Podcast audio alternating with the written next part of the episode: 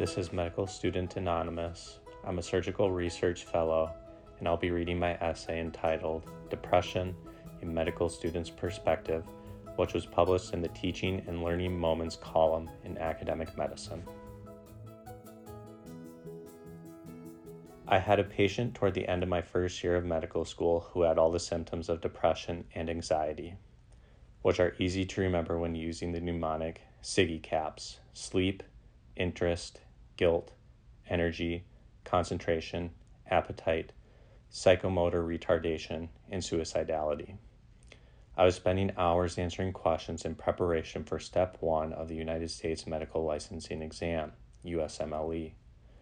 Although I was doing well with those questions, I was unable to diagnose a patient who was oversleeping, not going to class, not eating, was steadily losing weight, had unremitting fatigue, felt worthless, and questioned the value of life. This patient continuously wished it would end or that he would wake up from the nightmare he was living. How then could I have missed it? I missed the diagnosis because that patient was me. I remember my first day of medical school so vividly. I felt scared and lonely, and I questioned my abilities and whether I belonged in medical school.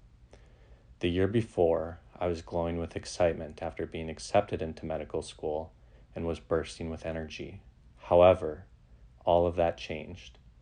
I failed my foundations exam and received the lowest score in the class.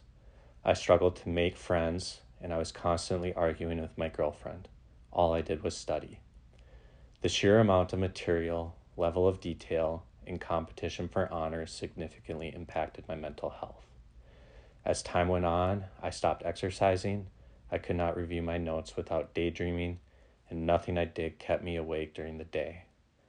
By the end of my second year, my symptoms seemed worse. In retrospect, I was in denial about my depression.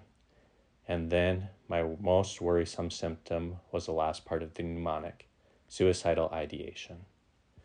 Studying for and ultimately doing poorly on the step one exam led to even more self isolation and suicidal thoughts. I, for the first time, felt life would be easier if it just ended. I was scared, and the chaos of life became unmanageable in and out of school. Society often sees doctors as impervious to illness, particularly mental illness, because it is assumed that we know better and seek help when necessary. That is not true. Even as a medical student, I was reluctant to seek help or listen to loved ones. Ultimately, my chief resident and clerkship director, who were worried about my poor performance and behavior, called my associate dean and they convinced me to seek help. When I agreed, my associate dean took me to the nearest emergency room across the river. This was a weird experience, as I was their medical student only a few weeks earlier on the psychiatry service. Now I was their patient. After waiting a few minutes, a resident came in. She started with small talk and commiserated with me over the stress of board exams. She knew what she was doing because she smoothly transitioned from what specialty I was planning to pursue to my mood. She said, You have been smiling an awful lot. I cannot tell what is going on. Why are you here? So I told her I had my emotions and feelings well. I feel like I'm in a black hole that I cannot escape. I shared the thoughts and feelings that affected my life, clinical rotations, ability to learn, and suicidal ideas. I assured her I did not have a, any plan to commit suicide, but I kept having these deep, ominous thoughts that were tough to share out loud.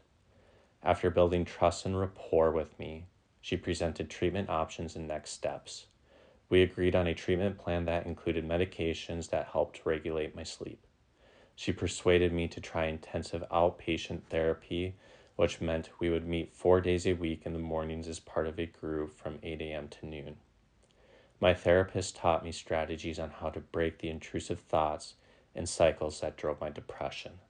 Since my original diagnosis, I have experienced several more episodes of rebound depression. However, through therapy, I learned that with proper treatment, timely support, and grounding techniques, I could persevere through each challenge. I understood what signs and symptoms to watch out for in the future, and I have accepted that treatment did not end when outpatient therapy ended. Eventually, I could concentrate and I started exercising, showing up to family events, and sleeping regularly, and my intrusive thoughts stopped. I took the USMLE Step 2 clinical knowledge and clinical skills exams and persevered through difficulties during my clinical rotations.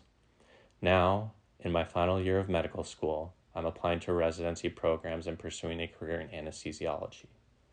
Speaking from both a clinical and personal perspective, I know the importance of accepting outside help, especially when battling a mental illness. I have also observed a truth that exists today in the medical community the stigma placed on clinicians with mental illness. Learning that conditions like mine remain stigmatized is crushing because I know the importance of fighting these illnesses in groups rather than in isolation. As medical professionals, we need to be an example when it comes to the treatment of mental illness and continue fighting toward removing the stigma. I have seen and experienced the destruction that staying silent can cause. I have opened up about my struggles to help remove this stigma while also trying to assure those who are struggling that they are not alone. Yet, every time I have snuck off to the bathroom to hide my medications, I have given into the stigma. I have often wondered why it is socially acceptable to seek treatment for chronic diseases such as diabetes, heart disease, and cancer, yet not to seek help with mental health. I have often struggled to find understanding and warmth within the medical community for those who have a mental illness. In the medical field, silence is often maintained because of fear and possibly career ending repercussions. To this day, I fear how residency program directors will view me and my illness.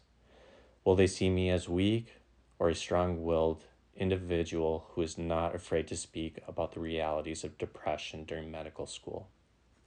If it is the former, what does that mean for the future of the medical community? Depression knows no boundaries, and does not discriminate. It can take away friendships, motivation to help others, intellectual curiosity, and one's will to live.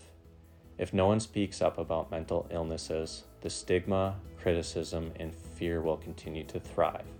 I encourage everyone to share their stories and help erase stigma.